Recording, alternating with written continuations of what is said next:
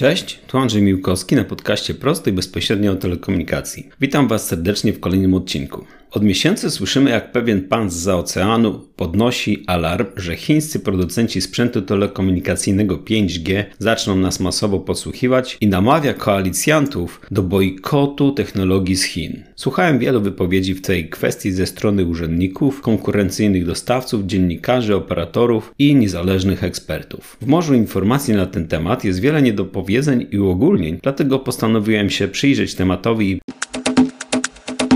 Doprecyzujmy, kim są dostawcy 5G i który z nich jest dobry, a który niedobry w historii tego pana, czyli który dostawca nie ma powiązania z Chinami. Obecnie na rynku jest pięciu głównych dostawców sprzętu 5G radiowego: Ericsson, Huawei, Nokia, ZTE i Samsung, ale to nie wszyscy dostawcy, o czym opowiem dalej. Sprzęt radiowy od firm z Europy, czyli od Ericssona i Nokii, ale także z Korei i Samsunga są uważane za te dobre, czyli bezpieczne. Najciekawsze jest jednak to, że sprzęt tych firm też jest niejednokrotnie produkowany w Chinach. Komponenty oraz oprogramowanie pochodzą po prostu z Chin. Sieć radiowa to w przypadku rewolucji 5G nie jedyna kwestia, bo wprowadzenie rozwiązań opartych o oprogramowanie, a nie tylko dedykowane procesory, wymaga użycia serwerów. Najpopularniejsze są oczywiście serwery, które też są produkowane i składane w Chinach. Robi tak wielu dostawców, bo wiemy, że montownie chińskie są tańsze i opanowały procesy produkcji niemalże do perfekcji. Do serwerów montuje się procesory Intel, a te produkowane są tylko w kilku miastach na świecie: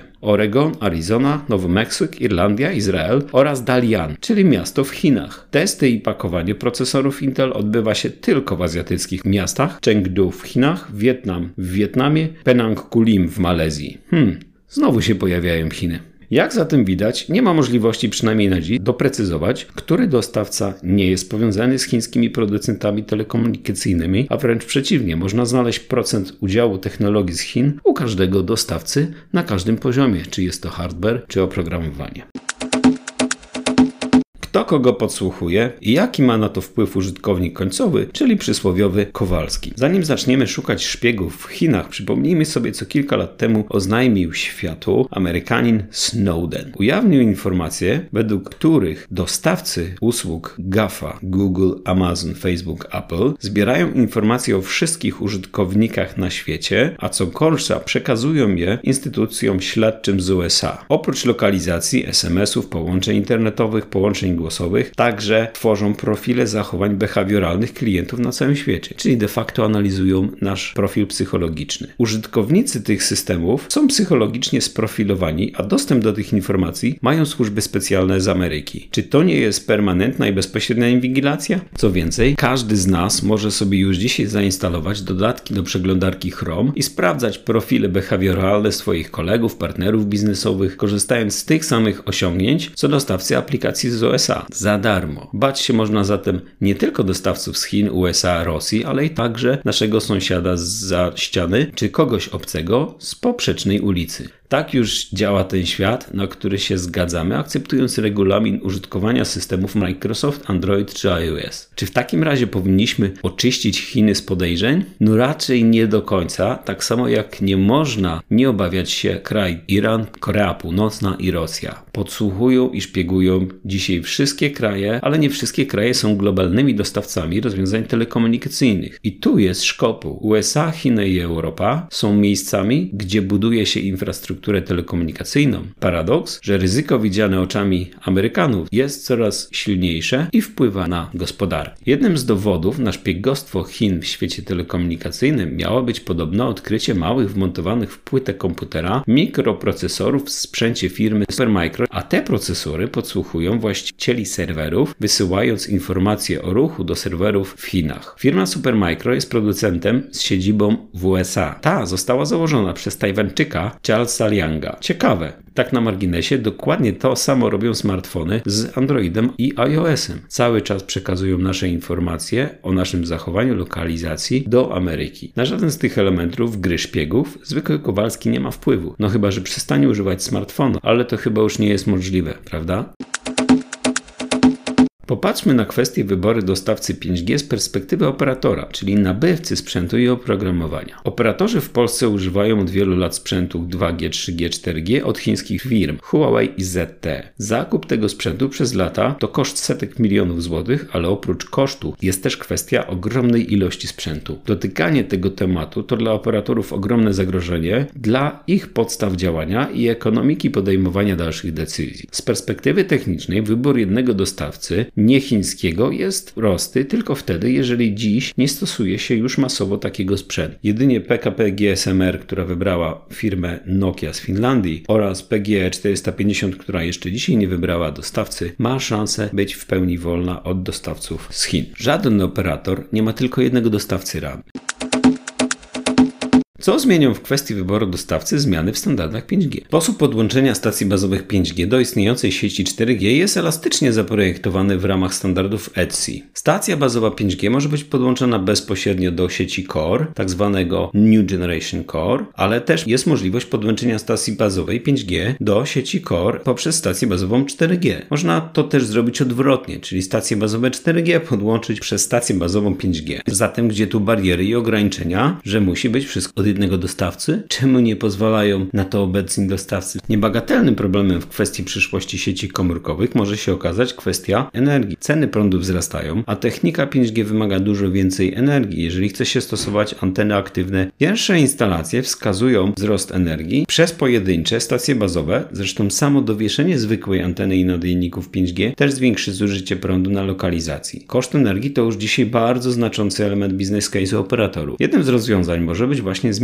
starszej stacji bazowej 2G, 3G, 4G na jedną wspólną, która będzie pokrywała wszystkie technologie od 2 do 5G. Operatorzy mają zatem dylemat, czy wymienić istniejący sprzęt na jednego dostawcy, nowe funkcjonalności, prostsze rozwiązania, tańsze użytkowanie, czy dostawić rozwiązanie 5G od innych dostawców, pozostawiając starsze elementy sieci, tak jak do tej pory one działały. Pojawiła się nowa alternatywa, rozwiązanie, które powstało dzięki organizacji Open RAN Alliance oraz TIP, czyli Telecom Infra Project, przez Facebooka i paru operatorów w 2016 roku. To nowa świeżość w temacie dostawców rozwiązań RAN. Zupełnie nowi gracze jak firmy Parallel Wireless, Mavenir, już realizujący podobne instalacje i dostawy dla sieci operatora Vodafone w siedmiu krajach. Rakuten Mobile z Japonii z kolei wybrał kilku drobnych dostawców, jak firmy Airspan, Flex, KMW i NEC jako poddostawców elementów sieci radiowej, a firmę Aliostar jako dostawcy wirtualnych serwerów BBU. Integratorem dla nich jest firma Tech Mahindra. Taki wybór jest możliwy dzięki zmianom filozofii Open RAN, stanowiącej, że operator nie musi brać rozwiązania od dostawcy, ale może budować sieć według własnej potrzeby, dobierając poszczególnych dostawców i komponenty według tego, co jemu jako operatorowi jest potrzebne. Ta filozofia pozwala obniżyć znacząco koszty oraz poprawić efektywność działania sieci RAN, zwiększając jej pojemność i jakość. O tym poopowiadam Wam wraz ze swoim kolegą w kolejnym podcaście.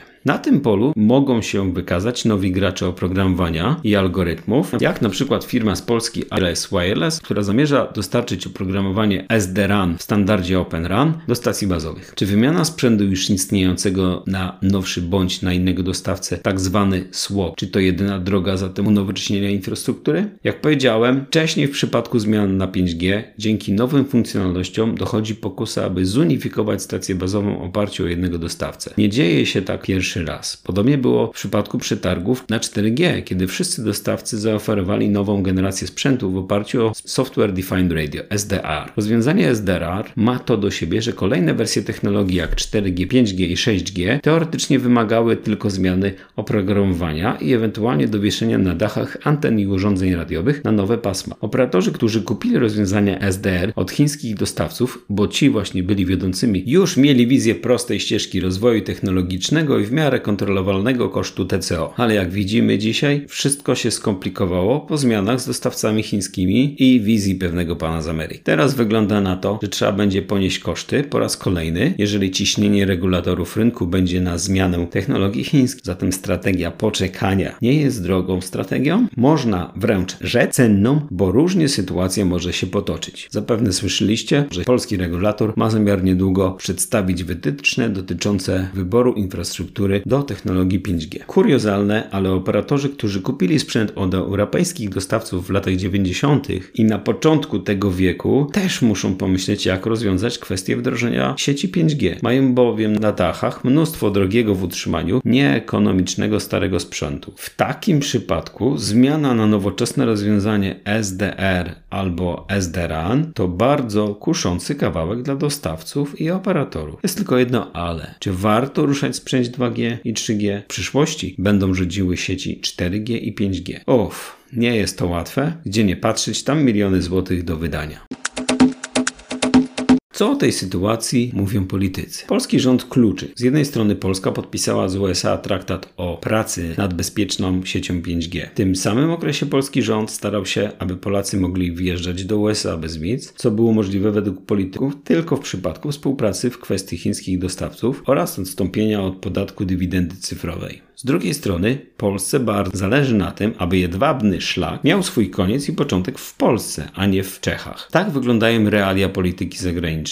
Nic nie jest proste i nic nie jest oczywiste. Pokrewne tematy, ale wręcz niezbędne, aby w Polsce powstały sieci 5G, to przetarg, aukcja na częstotliwość 5G, który jest cały czas nierozpoczęty i według zapowiedzi ma się rozpocząć na początku przyszłego roku. Dodatkowo powstała inicjatywa Polski 5G z udziałem Ministerstwa Cyfryzacji. Jej zadanie zadaniem wraz z operatorami jest zbadanie, czy ma sens zbudowanie jednego wspólnego operatora 5G w paśmie 700 pod auspicjami państwowej spółki jako zarządcy. Oznaczałoby to, że pasmo 700 MHz nie będzie przedmiotem aukcji, podobnie jak to się stało z pasmem 450 MHz. W ramach przetargu 5G zostałyby dla operatora tylko pasma 3 i 6 GHz i to w okrojonym zakresie, a w dalszej przyszłości 26 GHz. Konsultacje i dywagacje trwają, a czas mija. Czas mija, więc w kwestii wyboru, czy też rekomendacji dostawców 5G, polski rząd, ale i operatorzy mają trochę czasu. Mogą spokojnie weryfikować decyzje innych krajów i skrupulatnie układać politykę międzynarodową. Operatorzy nie muszą na pniu kupować technologii 5G w najwyższej cenie, bo tak kosztują nowości i mogą spokojnie poczekać na spadek i stabilizację cen oraz przyjrzeć się rozwiązaniom Open Run, włącznie z wykonaniem testów w sieci. A co robią inne kraje w tej kwestii? Europa się zastanawia, czy dać zakaz chińskim dostawcom. Niektóre kraje, jak Niemcy, dają pełną swobodę operatorom na podjęcie decyzji na zasadach otwartego rynku. Inne kraje, jak wspomniane USA czy Australia, zakazały używania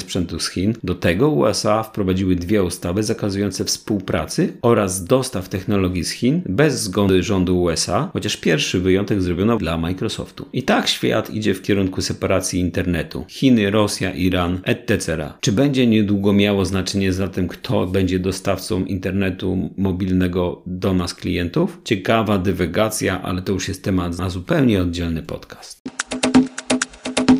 Wnioski. Jedno jest pewne. To, że rekomendacje co do chińskich dostawców nie zostały jeszcze podane, daje polskim operatorom pewien komfort. Mogą obserwować rynki zagraniczne, uważnie patrzeć na polityków, testować nowe, obiecujące i tańsze rozwiązania w oparciu o standardy Open RAM. W przypadku operatorów, moim zdaniem, decydujące powinny być aspekty ekonomiczne i technologiczne. Operator to przedsiębiorca prywatny, którego głównym celem jest zarabianie pieniędzy, niekoniecznie robienie polityki międzynarodowej i niechby tak pozostało. Z drugiej strony, rolą polityków jest dbanie o nasze bezpieczeństwo. Pytanie tylko, gdzie granica wpływu regulatora zostanie postawiona. Czekamy, patrzymy, komentujemy. Dziś jeszcze wszystko jest możliwe. Dziś jeszcze karty nie zostały rozdane. Dziękuję za wysłuchanie podcastu prosto i bezpośrednio od telekomunikacji i zapraszam na kolejne odcinki. Trzymajcie się, Andrzej Miłkowski.